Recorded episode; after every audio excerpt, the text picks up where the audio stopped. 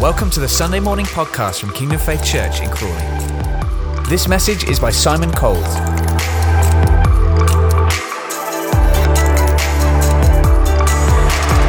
last few weeks we've been talking about stewardship. For those of you who don't know me, my name is Simon Coles. I'm one of the um, I'm the exec pastor, but I'm also on, on the staff here and responsible basically is a job title for everything that Clive doesn't want to do. So um, it's quite a varied brief, but it's quite an ex- exciting brief um, in terms of what I'm able to do. So it's great to come and share what I feel is what God has put on my heart to share with you guys today about stewardship. But before, before I do that, I just want to double back to last week. Colin spoke about tithing, and I just felt it was right that, that I, you know, on behalf of the church, I just thank you for your faithfulness to God. We are, you are a very, very faithful people, and and I know some of you when I have conversations individually with you, because I tend to have more individual conversations than a than a public thing like this, but actually you see that transaction between you and you and God, and that is true. But I just wanted to say thank you for your faithfulness. It enables us as a, as a, as a church to bless other people. We live by that principle ourselves that 10% of any income that comes in, we give out to other people. When, when, when you see missionaries come in and we talk about overseas, there's a reason why they're here, is because we support them. That's we take the money that you put in the offerings and we give it to them. We don't say this is John from wherever and we give him four thousand pounds and this is why he's talking to you. But that is the reason. So it's your fruit as well. When the guys on the mission field come forward and talk about what God's doing in their life, it's been enabled by what we sow into them. Last year we did about ten or twelve percent um, tithing from from the from the congregation. That doesn't my, my, my, definition of tithing is, is for, for, for us as a, a, church body, is anything that doesn't benefit us. So the storehouse and things like that is not tithing because it benefits us, it benefits us as a body, that's outside of it. It has to go away from us because it can't benefit us. And I just thought I'd give some context around, around that in terms of what we, what we do. We don't talk about money and what we do very often, but actually, when, you, when those missionary guys come, don't forget that you're enabling what they're, what they're doing abroad. You may not be able to go to wherever, uh, I can't remember where the last people were, but I can't mention it because we're on a screen um, on the TV. But, um, but you, you, you're sowing into what they're doing, um, so it's all our fruit. Anyway, that was aside. I just thought I'd, just thought I'd add that. So over the last few weeks, Colin has said some interesting things. I want to pick up three things that he mentioned over the last few weeks. Firstly, the narrow way is a heart submitted to Jesus. It's a narrow way. I think we all like a wide, a wide berth, but it's a narrow way. He also said, trusting his God is the virtue. It's not what you did or didn't do, but it's whether you trusted God when you did it. Interesting one. And he also said, what does it mean to be blessed? I've been pondering that over the last few weeks as I, I was going to say volunteered for this, but I didn't. Um, sort of did, sort of did. But living in the fullness of what God has for us, that's what it means to be blessed. So this morning, I want to look at four areas, okay? Um, you're all very quiet. I am a friendly guy. I'll try and be funny, despite what Colin said earlier on, that I wasn't the funniest person in the room. But every time he's in the room, we know that's not true. Um, so there's four areas we want to look at today. And my heart and my prayer today is that this is a message of hope. It's a message of redemption. It's a message of just living in the freedom and liberty that God has for you but the four areas I want to look at today is what is God's plan and principles? What was his plan? Secondly, our unbelief, disobedience. I put malaise in there, believing a lie, or we're just disappointed that inhibits that plan. Number three, the devil's attack on that plan. And then number four, our response and our only response, which is the cross. When, you, when, you, when we sing these songs, that we sing, if you, if you really listen to the words around them, we're very particular about the songs that we, that we, that we sing here, that they're about connection to God, about who He is. Not about us, it's about who He is and what He does. So I want to start with the plan of that God has. Is that okay? For those four points, of those who like a, a point plan, four points. God's plan, a message of redemption. It could be the first time you've heard this, it could be the hundredth time you've heard this. But it's about the cross and the blood. A few weeks ago, I was in the green room with Clive and Jane and PJD, and we were just, just, we were just sitting discussing about the next session. We were praying as a spiritual oversight, which eldership, about where we meet every couple of weeks to, to pray and just pray into what God's doing and to talk about what really what, what we feel is on God's heart, heart for, for us, but also mainly just to pray and get before the Lord. Um, um, because it's his it's a, it's a responsibility we carry, but we do it in, in his strength. So, and God said this to me He said, People have erected a curtain in their lives so I asked him what he meant by that over the next thing, and, and, and he led me this. So I, I believe the Bible verses are going to come up behind me. So in Matthew 27 50 52, where does that come from? Where does that curtain thing that he was re- revealing to come from? And it's at the end of the crucifixion, this is what happens. So Jesus has gone through the crucifixion, he's gone through the betrayal, he's gone through all those, all those things. And at the end, this is what's hap- what it says in Matthew 27. It says, And when Jesus had cried out again in a loud vo- voice, he gave up his spirit. At that moment, the curtain of the temple was torn in two from top to bottom. The earth shook, and the rocks split, and the tombs broke open. I think in one of the translations it said some of the, the, um, the dead walked the streets. Well, that would have been an interesting, an interesting day. I, I can't remember where I, where I, actually read it. If you, you have, if you carry on reading down, um, it talks about some of the, the, the dead walking the streets or something like that. Would have been an interesting day. Would have got my attention when that happened. But what was that curtain that he was talking about? It's really, really important that we understand what Jesus did when he ripped that curtain in, in two. The curtain basically separated in the temple the holy place from the Holy of Holies. The Holy of Holies was a place that certain people go to, but the, but the, but the holy place, the most holy place, was the only place where the, the, the priests could go, because that's where God's presence, God's glory was in, was in that temple.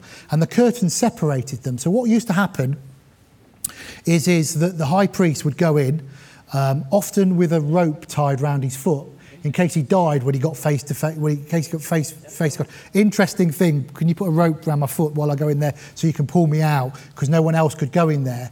And he would offer sacrifices on behalf of the of the Jewish people and for the people. So he took in those sacrifices. What did Jesus do? He removed that separation from God. He was the final sacrifice. When you look through the Old Testament, you look at people say about the, the Old Testament, the New Testament, the Old Testament being pre Jesus and the New Testament being about Jesus. That is not completely true.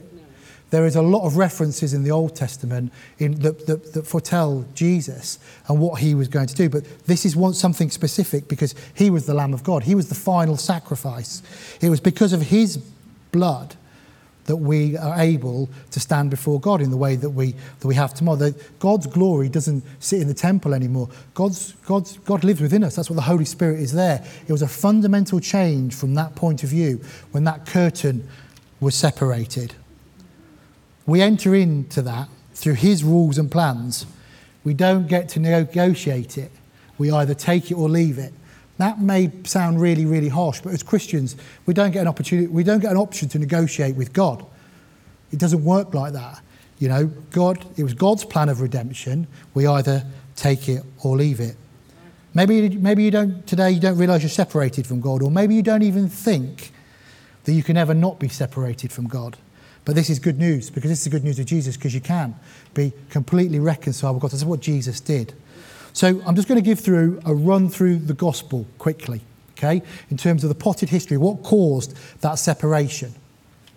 So God created man to have with him in the garden, to have relationship with him. They lived perfectly, walking with God day to day, and God gave one rule. The man and the woman, depending how you look at it, disobeyed and sin entered. They, they, they then couldn't be with God as he is holy. God then chose a man that became a people, this was um, Abraham, that became a people to show his love to. And those people became the, the, the Jewish people. And this is a massive simplification of all those books in the Bible. The Jewish people were either submitted to him or not at various points. Probably the least I could say. Certain things happened to them. They were in the wilderness, they were rescued, they were exiled. And why did he do that? He did it to show his love for them, not to punish them, show his lo- love for them, so they wanted to choose him. That they wanted, that he wanted them to choose him. Something you need to remember from today that God wants you to choose him, not because of compunction to follow rules, but because of his love for you. Jesus came as the carrying on the plan. He still has that redemptive plan for the Jewish people. That's why they're involved. He still cares about the Jewish people. It's part of his redemptive plan. It's also part of our redemptive plan. That's why we talk about um, um, Israel and the Jewish people because it's on God's heart and it's part of his redemptive plan. Not because we, we, we have an affiliation with a country over there, it's because it's on God's heart and it's part of his plan. Then Jesus came as the final sacrifice. There's no need to have a curtain, and he said, It is finished. One of the things that's really important Jesus left the Holy Spirit for us to live. He lives in us. We are the temple and live according to the Spirit and not our flesh. We are now the priests, and we can live in the fullness of everything He has. To me, this is the ultimate stewardship that we live our lives closely walking with what God has for us. What we do and what we do about money, finances, and how we spend our time is really, really, really important. But the most important thing is how we spend our time connecting with, with, with God and with Jesus. So that's the plan. What is working against us, or what could the curtains be? Because the Lord said that to me afterwards. On this Sunday, I would like you to rip down those cur- rip the curtains down that people have erected. So that's what I'm going to try and do today. I'm going to try and challenge you with any of the things that you may think that separates you from what God can do in your life. All the reasons that you, you, you say no or you say that. I thought what Jenny did this morning, I've known Jenny for about six months, what she did this morning in terms of stepping up here showed immense courage in terms of what you're doing. But she was inspired. So well done, Jenny, for that. Inspired because she knows that God has got something on her heart to do. It just shows us that when we say yes, God always comes in and enables us to do that. So that's what I'm going to try and do today. If it's challenging, it's supposed to be. If it's, if it, it's supposed to be in love, but God wants a redemptive um, people. He, he is a redeeming God. If there's any word that would go on my, my, my tombstone would be about God, would be about redemption. Yeah. He has lived that I, I, live in the fullness. It's a good job, actually, because I live in the fullness of the mistakes I made that God Uh, just through his grace and his mercy comes and sorts it out. But that was the whole plan. So this morning, I just want to number, number point number two. God never wanted separation from man. God wants our hearts. He wants us to choose Him, and we need. And I want to help you remove the reasons that stop us from entering into the fullness. That the first one is our unbelief, disobedience. So, how do we separate ourselves or think we have separated ourselves. So in Romans, in, in Romans 8, verse 31 to 39, aha. What then shall we say in response to these things? If God is for us, who can be against us? Or your enthusiasm is. I know it's hot, but I mean that. We could just stop there and go, you just go back into worshiping God. If God is for us, who can be against us? Yeah. He who did not spare his own son, but gave him up for us all, how will he not also, along with, with him, graciously give us all things? Who will bring any charge against those God has chosen? Who can bring any charge against you? God has chosen you. The, the, the, you know, Christ, if, if it is God who justifies, who then is the one who condemns? No one. Christ Jesus has died, who died, more than that, who was raised to life, is at the right hand of God and is also interceding for us. Who shall separate us from the love of Christ? These words are amazing. I think this, this part of Scripture is such a powerful piece of scripture. If you're ever feeling down or depressed or under the weather, speak this word, this, there's life in these words. Because there are times when our feelings tell us one things that we can choose to believe or we can choose to believe the word. For your sake we face death all day long. We are considered as sheep to be slaughtered. Knowing all these things we are more than conquerors through him who loved us. For I am convinced that neither death nor life, neither angels nor demons, neither present nor the future, nor any powers, neither height nor depth, nor anything else in creation will be able to separate us from the love of God that is in Christ Jesus our Lord. So that's the truth. Nothing can separate us. So maybe a better question is what makes us think that we are separated from God? Maybe we feel unworthy of God's love. Experience, I'm going to give some personal testimonies here about, about the journey I've been on and how God has used that for me. Not for any other reason, in the hope that, um, that if the cap, you know the phrase, if the cap fits, wear it? That, that's what my heart is. That's maybe something in my life, may, the Holy Spirit's going to trigger something in your life where you think, do you know what? Actually, that is the truth. And maybe some, some, there'll be some penny moments or some Holy Spirit revelation drops in your, your heart and your, and your mind, which will think, no, this is, this is the truth. I was actually, maybe I wasn't quite there. But there is one simple answer why we feel unworthy, or I feel unworthy. Because in myself, I am. I am unworthy. I am unworthy of what God has given to me. It's actually incredibly humbling to stand here and talk about things or sing those words when I know what's been going on in my what's gone on in my life and where God has taken me to, whether whether it's there or not.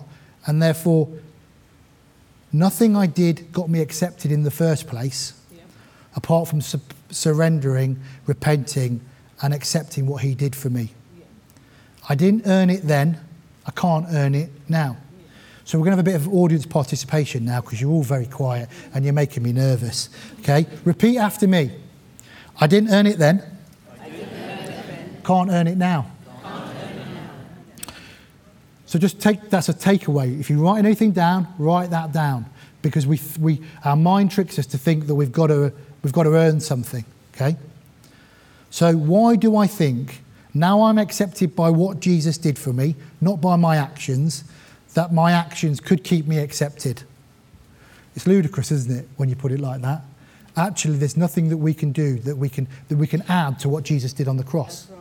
There are things that we do out of our position in cross, uh, around that in terms of what God has for us, but it's not about acceptance. It's not about coming before Him.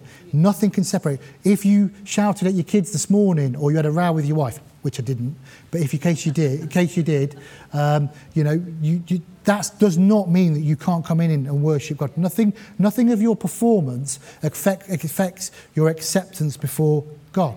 That's a religious mindset. Everything he did was within the cross.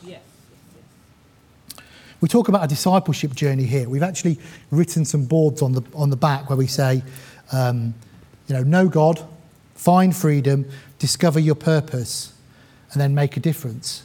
Where did we, where did we get that from? We got it from Jesus when he said, Come, follow me, and I'll make you fishers of men. It's all in there. So we talk about this discipleship journey here because God wants to disciple each one of us. He is discipling each one of us day by day. He doesn't give us what is the easiest thing that we want. He gives us what he knows is the best for us. I'm sorry to say, it won't always be easy. It, my experience says it's never been, it's never always been easy. But in James 1, it says this Let perseverance finish its work yeah. so you may be mature and complete, yeah. not lacking anything. So, the opposite of that, if perseverance doesn't finish its work, you won't be mature, you won't be complete, and you will lack things.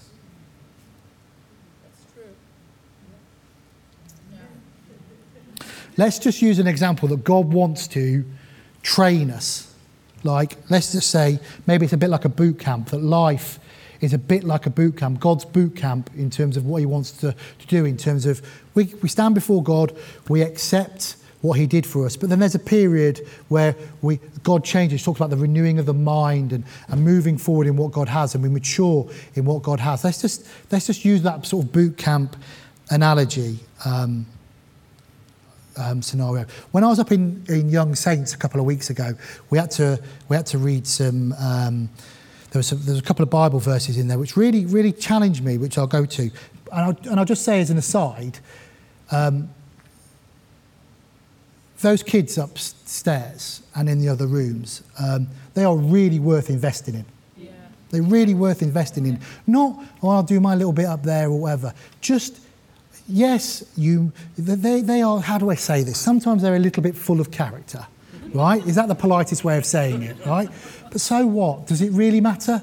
They are really worth investing in because actually you don't know what you've got until in you that you can release into other people. I mean, that's a complete aside, and I'll charge Dave for that. But if, if, if you have something in your heart and you know about it, go up there and share it with other people. They are lovely. You get to invest in them, you get to make friends with them. They, they, they, they give of themselves, but actually, it's really, really important. But that wasn't the point I was going to make. But uh, there was this Bible verse in, in John 6, and it said, When Jesus looked up and saw a great cow coming toward him, he said to Philip, where shall we buy bread for these people to eat? He asked this only to test them, for he already had in mind what he was going to do. But Philip answered him, It would take more than half a year's wages to buy enough bread for each one to have. Interesting. So Jesus knew what he was going to do, but he said something to test him. Why? Because he wanted to see where his heart was. He wanted to see where his heart was, what he believed, what he was going to hang on to. We don't know what's going on into us until the test comes along. The test is not the negative. The test is where we prove what God had, the reality of what God is saying to us. Don't despise the test. In, in, grab the test because actually that's where that's where God breaks through in our lives. Because you know what? When we're tested and we surrender control of our lives, it's where we're actually saying, okay, God, I trust you. I hand it over to you. Trust. That is faith. That is faith. That is responding to what God says. And I hear people say to me, you know, how do I get more? You know, we talk about faith a lot here. We are kingdom faith at the end of the day. But, but where do I get faith from? You get faith from hearing and doing what God says and responding to Him. When God says something to you, to you to do, and you can't see a way to do it, and you act on that, on that, that is faith. Yeah, that's it. Some tests we pass, some tests we fail. Yeah. I've failed many, many tests in my life where God had had before me. Maybe serving here is a test for you. Maybe tithing is. I don't want to talk about I don't want to talk about money particularly today. The test isn't the issue. It isn't about the time you spend or serving or going, speaking to your neighbor or forgiving or all these things that God, God said. God uses them to move forward. But tithing is an interesting one because let's just say God is a loving father and it is Father's Day. So I have tenuously linked the message to the, to the, to the day. Let's just say that God does want us. If he, if he teaches us how to trust Him in the area of money, let's say use that as an example in our lives, it means that He's changed our character. And therefore, when other things come in on our lives, we're going to know that God is a faithful God and He is, he is to be trustworthy. I think that God uses tithing and serving and all these things that maybe we see are minor spiritual things in terms of where we are as, as, as a way to train us within a, within a boot camp situation. And that sounds like a, a loving father to me. The great thing about money and is it's black and white. You either do or you don't. Maybe you did, maybe you don't now. It doesn't really matter. They, the, these questions aren't an issue of finances, they're an issue of trust. And maybe you need to ask yourself a question today do you trust him? Do you trust him? And if the answer is no, that's brilliant. Don't avoid the question. Because when we, when we avoid the question, we stay where we are. We don't change. But if you don't trust him, and the answer is today you don't trust him, you know where God wants to disciple you. He wants to disciple you in the area of trust. Yeah. So don't be surprised if you have a challenge where you need to trust him or you don't need to do that. Because God wants to deal with that character with you. So he reveals in your experience the way of his heart for you. It's not, it's not a negative thing, it's a positive thing that when the tests come. I don't know for you, but it was never about money for me. It was about spending time with people. I am inherently selfish with my time because I think I won't have enough for the things that I value. God is working with me on this. I'm not brilliant at it now, if I'm honest, um, but I'm much better than I was. I don't know if, if that's what God wants, but it's a, it's a, it's a journey. But I've realised that spending time with people, whether it being over, over lunch or dinner or what I do or whatever, it gives God the opportunity for our lives to open up and then, and then share something. And for me to talk about God's goodness in their lives, I don't think it's about the time that I spend. I think it's about the opportunity to, to show how God works in other people's lives. And I would never have had those opportunities. So if, if you've been invited round to our house for a meal, please don't think I did it through grated teeth, apart from, apart from you, Jen. Um, um, um, because I didn't. I didn't. I, I, I, I, because it's, it's right that we do that because that was an issue in my life where I wanted to live by my own written set of standards. And God showed that to me. Like, no, your life, you need to open up your life because it's going to be good for you. And it has been good for me. But you might sit there and say, I got it wrong last time, I trusted him, or I failed the test, or I gave up too early. We're all on a journey and we don't get to the destination we want when we want always. That doesn't mean God doesn't love us. It doesn't mean, yes, you may be disappointed. It doesn't mean we break off relationship. It doesn't mean that if things haven't worked out the way that it is, we, that, we, that we get upset and angry with God and ultimately, you know, break relationship with people or cut ourselves off, etc., etc.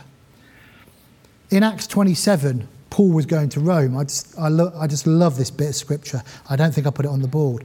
Basically, he was going to Rome, I think to meet with um, the, uh, the apostles or something like that. But he was ship. We all know that ship story. He was shipwrecked on the way, on, and he, ended up in Malta. Malta's not the worst place to end up. Never been, but I hear it's quite nice uh, for a certain age level. Um, he was shipwrecked. Have you ever asked yourself the situation, the, the scenario? Why didn't God tell him he was going to Malta? This is Paul, who has written most of the New Testament, but God did not tell him he was going to go to Malta. He just said, Get on the boat. Why didn't he tell him where he's going on the motor? Because he wanted him to know that he just needed to respond in that moment and trust him for whatever he had. So if it's going to happen to Paul, it's going to, going to happen to us. Maybe those things that you think that you've gone you were going somewhere and you haven't got there, maybe you stopped up at Malta. Maybe there's some things God wants to do for you first. Maybe there's not something going on in your life and God is saying you've got to do this or you've got to, you've got to do that. Maybe there's some things that you need to embrace where you are right now that God has got you. Maybe it isn't. Maybe there are some other things. But maybe you're in, in Malta. And in Malta, Paul, Paul um, did amazing miracles there because he, he trusted the Lord to get him to where he was going, which ultimately turned out right. The third thing, and we, and we have to be um, honest with this one the devil's attack. Most, well, I, I can't speak for you, but I can speak for myself. I'd like this to be number two as the reasons why I don't fulfill God's plan or I feel separated or, or the curtain. I'd like to be able to say the devil's attack hinders my work with walk with the Lord more than my own disobedience, lack of faith, those things I talked about. But it doesn't, if I'm honest. And I think one of the lies that I'd like to believe is that it, that it is, is, oh, I, you know, the devil's attacking me. No, no, it's your own, you're living in your own, someone, you're living in the consequences of your own silly mistakes. Right. This is what I've said, this is what I need you to do, and this is what we've got to do. Yes, the devil will attack us, he will come, it will become part of the tests. But actually, actually, we are overcomers, and we'll get to that in a minute. So if God wants to disciple us, and him to, for us to trust him fully in everything, what does the devil want to do? He wants to do the complete opposite. Verse in John 10:10 10, 10, it says, "The thief comes only to steal, kill, and destroy. I have come that they have come that they may have life and have it to the full." What does that what does the devil want to do? You don't need to do that. You don't need to go to prayer meeting. You don't need to surrender your life. You just do what it's, what it's okay. God won't use you because of X, Y, and Z. If they really knew what you were like, you know, sat there today, they, they wouldn't be saying these things because, yes, God power might work for them, but it doesn't work for you. All lies. It's all lies. Maybe you don't think that you can enter into what God has um, at the moment in terms of this amazing worship thing that God is wanting, wanting to do and us draw close to Him. And I'm going to try and give some revelation why I think God wants us. God is wants us to do this because I've, it's just dawned on me in this while I've been saying this. Actually, what it is, why God wants us to be spending time worshipping, because God wants to meet us face to face. Maybe you don't think you can enter into it. You can. You can. It's very, very, very, very clear that the devil is a liar and a thief, and nothing separates us from God's love. Amen. He attempts to bring in separation or tries to get you to believe it because he doesn't want you to move on in the things of God. He wants you to fail in those things that God, that God has. Do we believe? We have to make a decision. Do we believe what the Bible says or do we not? There is an agenda in the world today to undermine the Bible. You know, I'm not going to get political, but, but don't be fooled to believe when people, I was on listening to something the other day and they said the Bible isn't culturally relevant for today. It isn't supposed to be. The Bible is, wasn't written to be culturally relevant for today. It's written to confront the culture of the day. Amen. It is written to, re- to confront the culture of the day then and today. So we have a choice to believe. Yes, some of the things that say are hard and to, to, to tie up with a, with, a, with, a, with a loving God. But the reality is, is the, the, word, the world has an agenda to undermine the word because if it undermines the word in one area, it, it takes our confidence in what we stand in before the Lord. So we have a choice to believe. Are we going to believe what he says or, or not? And you might be sitting there saying, Well, you don't know what I've done in my life, or um, I've never tithed. I don't go to Wednesday prayer meetings. And you know what? And I've heard this could be the unforgivable sin that you've been in the church five years and you haven't done the freedom course yet.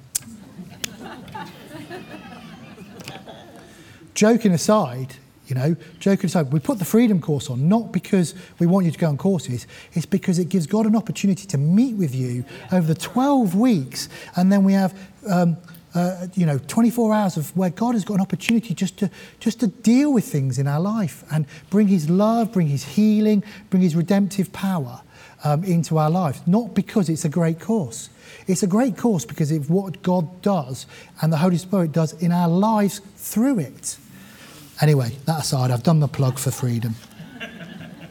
So, the ultimate story of redemption. So you could pre- I could preach for ages just on this, but in Luke 15, 11 to 30, Jesus said, There was a man who had two sons. The younger one said to his father, Father, give me a share of the estate. So he divided his property between them. Not long after that, the younger son got together all he had, set off for a distant country, and then squandered his wealth in wild living. I think that's an understatement. After he'd spent everything, there was a severe famine. So, what happened in his life? Circumstances came up. Just, just think about that. Circumstances came up in his life. In, what, in the whole country, and he began to be in need. So he went and hired himself out to a citizen of the country who sent him to, to fields to feed the pigs. He longed to fill his stomach with the pods that the pigs were eating, but no one gave him anything.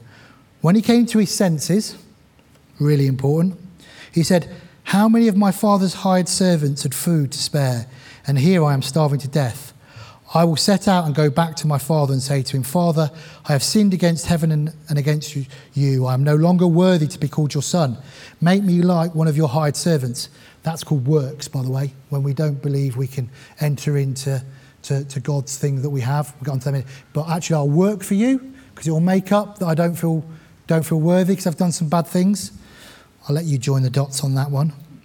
So he got up and he went to his father. But while he was still a long way off, so his father was looking, his father saw him and was filled with compassion for him. He ran to his son, threw his arms around him, and kissed him. The son said to him, Father, I've sinned against heaven and against you, and I am no longer worthy to be called your son. But the father said to the servants, Didn't even answer the question. Stop asking, stop saying, saying or in your heart, I'm no longer, I'm not worthy. We're not worthy. We're only worthy because of what Jesus did for us on the cross. When Jesus looks at us, when we get there and we, we get in front of God, He's not looking at us in our human flesh. He's looking at what Jesus did and what Jesus did in our life. Thank the Lord. Thank you for that, Gwen. For the son of mine was dead and is alive again. He was lost and found, so began to celebrate. Meanwhile, the older son was in the field when he came near the father. When he came, when he came, he said, he heard music and dancing. Your brother has come, he replied, and your father has killed the fattened calf because he has him back safe and sound. The older brother became angry and refused to go in. So his father went out and pleaded with him. But he answered his father, Look, all these years I've been slaving for you and never disobeyed your orders, yet you have never given me even a young goat so I could celebrate with my friends. But when this son of yours, who has squandered your property with prostitutes, comes home, you killed the fattened calf for him. It's interesting around the word which says coming to our senses. And I, for me, that is my prayer today. My prayer every day that I would come to my senses on things that I've either don't believe that are wrong, I've been deceived on, or I'm wrong about, that I'd come to my senses. My prayer for us all today is that we come to our senses in the sense of that we enter into the fullness of what God has for us. That actually, those lies of the devil, whether it be stuff that we did or it wasn't our stuff, it's just broken off our lives today, and we can move into the fullness of it. Other things that we may have choose to believe, or maybe we've done in our lives. Maybe we rewrite the Bible to suit ourselves. Did he really say that? It's funny, isn't it, when the devil first, um, with, with, with Eve, and I think with Jesus also, he, he, he quoted the word, and the devil said, Did he really say that? So that's why it's important that we read the Bible, because then we know the truth of what we're going to stand on. The finance, finances, how we deal with our money, there are principles of God in there. Meeting together. You know, maybe you don't like people. Well, spend time with them, you'll get over it. you know, one of the best things we did, you know, in terms of the, you know, in terms of coming out of um, in COVID was having it on stream. But we did that because we had to. We didn't do it so we could sit at home and watch church having our, having our cornflakes and not meeting together. Do you know what I mean? It's, it's not, it's, it's great, but we, you know, we keep the stream because it's really important that people who aren't around here. So if you're watching on the stream, I would encourage you, and you live around locally, please come in and spend time with the body. It's important for us and it's important for you. And it's more than anything, it's on God's heart that we do that. I wasn't going to say that, but I just felt like I should. Maybe we live by feelings. Maybe we've got unforgiveness in our lives. This prodigal son was bad. He was really, really bad. Look at what he did. There were some really cultural things that he did in there that would have upset his dad, you know, feeding the pigs and all that sort of stuff.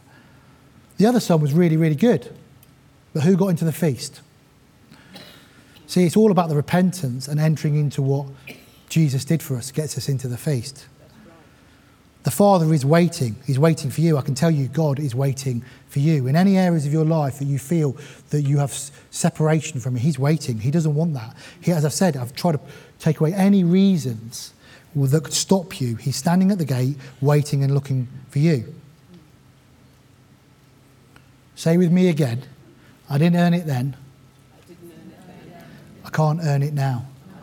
That was really, really, really bad. Let's say again I didn't earn it then. I can't earn it now.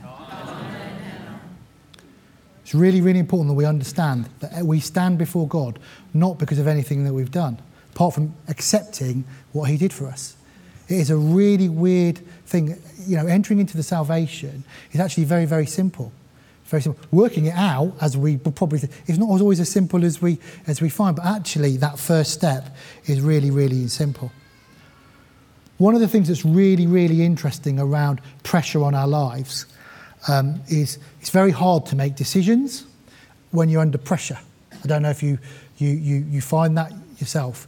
And, and that's why we talk about the principles of God in our life. So it's really good that you make some decisions in your life. Maybe you go and actually, before God, what do I think is right to do? Daniel did it. When Daniel was in exile, he resolved that he wasn't going to defile himself. So Daniel was taken into exile by the Babylonians, and they wanted to capture his heart by giving him all the lovely food and treat him like a prince and all that.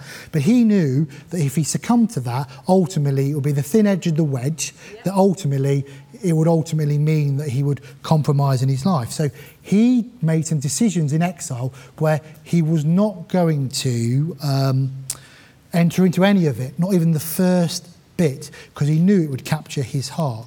Okay, um, we had a, we had an interesting scenario a few years ago. So I would, would encourage you that if any of God says to you anything or any revelation of that speech, you write it down. Maybe share it with your with your wife or your husband or family or, or in your small groups, because actually it's really important when the pressure comes that we, we, we know how what we've you know we decide in our hearts that we're going to do. We had an interesting scenario a few years ago where we couldn't pay the staff on, on, on time. And, and as I said earlier on, in terms of our giving, we, we, we, we, gave, we give away about 60, 70,000 pounds out to, to, to other people in that year. And the easy temptation, the easy temptation was to stop doing that, was to reduce that down or to cut it back or to, not to do it.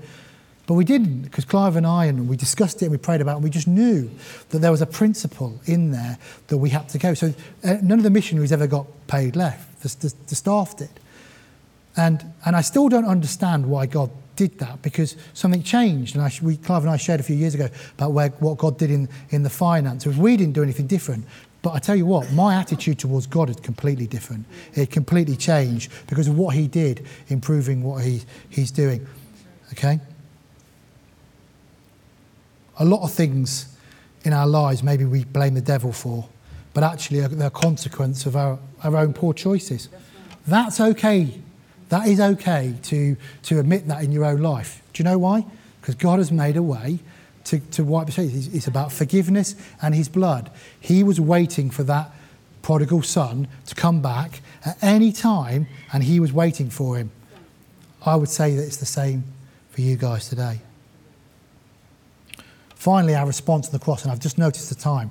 It's 11.30. If you need to go and get your kids, feel free to go and get your, get your kids and bring them back back in um, um, from, from that, so that's okay to, to get up and, and, and get those. So, our response, the cross. The cross is what Jesus did for us to give us access to God. We have, oh, we have the Holy Spirit living with us. We decided on day one to, respect, to surrender, and we repent and believe. The question, therefore, is what am I going to believe? Obedience, as we've talked about, is not a subject that we like. But if we see God as our ultimate discipler, who only has good things for us, we will see obedience in a different way. If we see him as a rule maker, we've got to follow the rules, we're going to be like the second the son that didn't enter the feast because we followed all the rules and we didn't get in. It's not about following the rules, it's about a heart response to God. Everything in stewardship is about what's going on in your heart. I'm going to tell you, tell you a story, and it's going to link back into what I said earlier on about, about worship. Um, we're going through a major time of where God wants to do worship. And you might sit there sometimes at the end of the service and think, what's going on? Why are we doing this? Or whatever. Or we have worship times. Why, why is that? Um, but a few years ago, we had, we, I'd been to Bible college. We'd been around the church for a while. Um, I think we had Joss, we may have had Joss in Georgia. But um, I walked a line of what I thought was the closest point to an acceptable level of compromise. I'm going to say that again.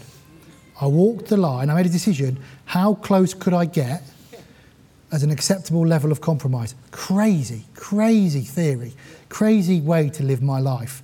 What could I do to get away with massive abuse of grace in my life?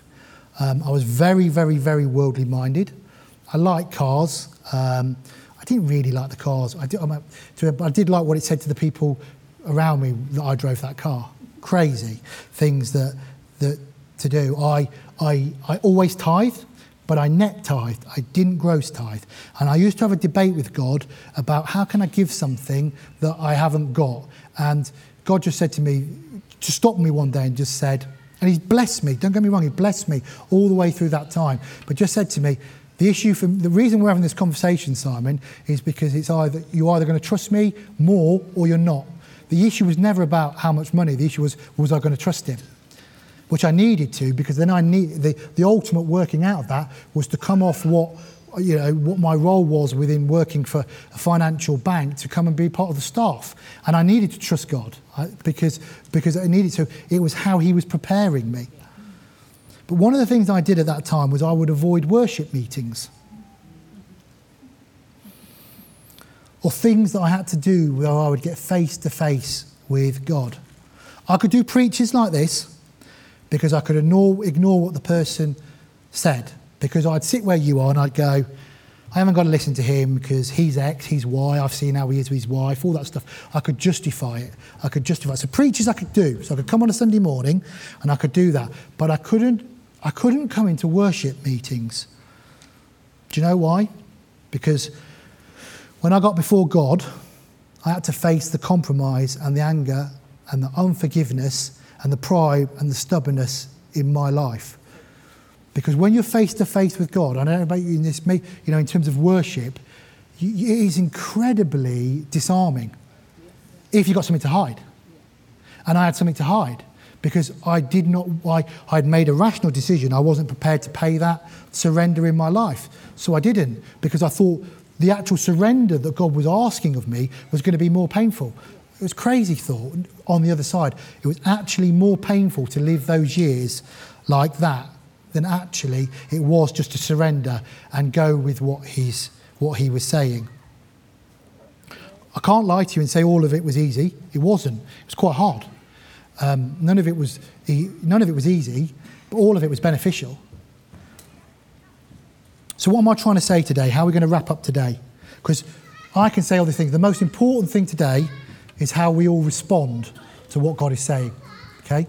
We have run out of time a little bit. I massively underestimated how long the, the time was because I did want to do an element of, um, you know, if people want individual prayer, we can do that, do that at the end. And we can pray because it's really important people stand with you. Um, but why is God wanting us to meet with Him face and face to worship because in that instant, He can just wipe that all out in our lives. All the excuses, all the thoughts, everything just can be wiped away in a moment. You may, I, was, may, I may have lived 10 years in that position where I was making a purpose decision to live to the closest level of compromise, closest point of an acceptable level of compromise. It's, it's crazy to think back, but I believe I'm not just talking to me. Maybe it was just me. Maybe it was just me. I don't know. But God has a plan for you and a plan for me and a plan for this church that, that, that resolves a hell of a amount of increase in trust.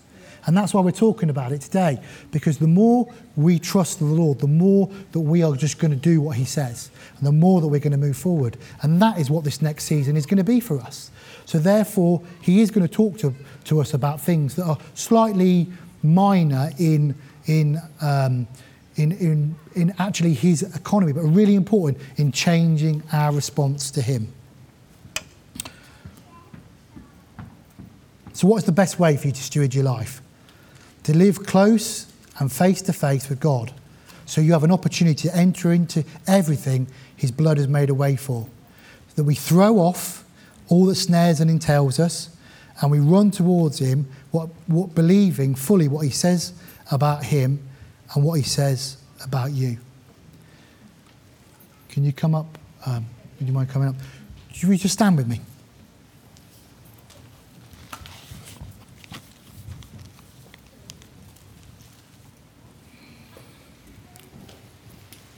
It's really important that the most important part of the preach is not anything I say or anybody anything says.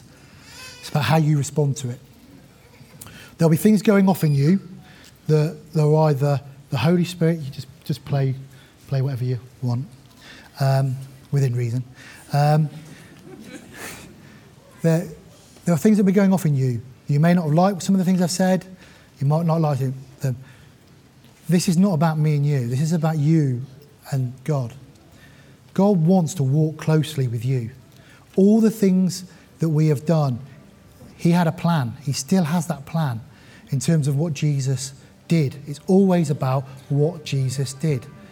So don't let the devil rob you of entering into all that God has for you for this next season. It's our heart as a, as a, as a leadership that we enter into everything that God has.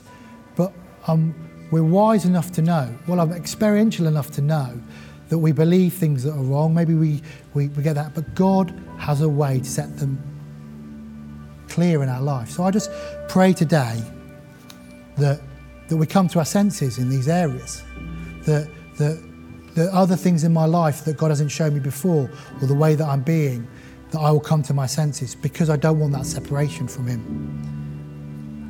Some of you may need to repent of some of the decisions you've made. That's okay. We, get, we entered into what God has for us through repentance. Repentance is a daily thing that we do. If, if you know, it just enters in, repentance enables the power of God to become evident in our lives. Repentance isn't saying sorry, it's about turning 180 and doing something different. So don't be surprised if you have to make some changes in your life because of what the Holy Spirit is revealing to you. I'm, I'm aware there's people in this room that maybe never heard all this stuff before, or don't believe in, in, in, in Jesus, or don't even know who Jesus is. I, I, my prayer is that the Holy Spirit reveals him to you today. God loves us and is always sending out a rescue mission. Even in the prodigal son, the father went and pleaded with the second son to come in because he knew that he wanted the best for him, but he had to come in in the way with the right heart. And that's what we're talking about in terms of stewardship and response today. So I'm, I am going to pray. We're going to. there's no need to rush off um, and do stuff. If you want people to come and pray with you one to one, that's fine. We'll we'll do what we do in, in in freedom style with men pray with women and women men pray with no men pray with men, women pray pray with women. Um, sometimes coming and having somebody pray with you and stepping out of your chair and coming to talk to somebody a practical change in your thing solidifies something in your life. We will just agree with you and pray with you to be, to be filled with the Holy Spirit again because we do this by the power of the Holy Spirit. But I just, I just want to pray for each one of us today. Father, I just thank you. you to, I can't pray this for you. You need to say it into your own words. But I, I just thank you, Lord, whatever it is that stopped me entering into the fullness of what you have for us, for me, that you have a way to remove that. Thank you, Lord, that, that, that if it's unforgiveness, that, that your power to forgive me. I just ask for your repent, your, your forgiveness of things where I needed to repent and haven't done. And I've blocked the power of you in my life. I thank you, Lord, where I've believed things or I've given up, that you are going to redeem things in my life, Lord. I thank you, you are going to redeem things in each one of our lives. Promises spoken over us that we haven't seen yet to pass, Father.